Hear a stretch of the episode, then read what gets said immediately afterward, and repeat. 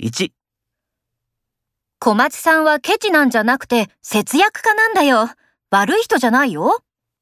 そりゃ物は言いようだけど、ちょっとやりすぎじゃない ?2、担当者がお茶を飲みに行って帰らないとかで、またあの会社直前でキャンセルですよ。よくもまあ、そんなわけのわからない弁解ができるよね。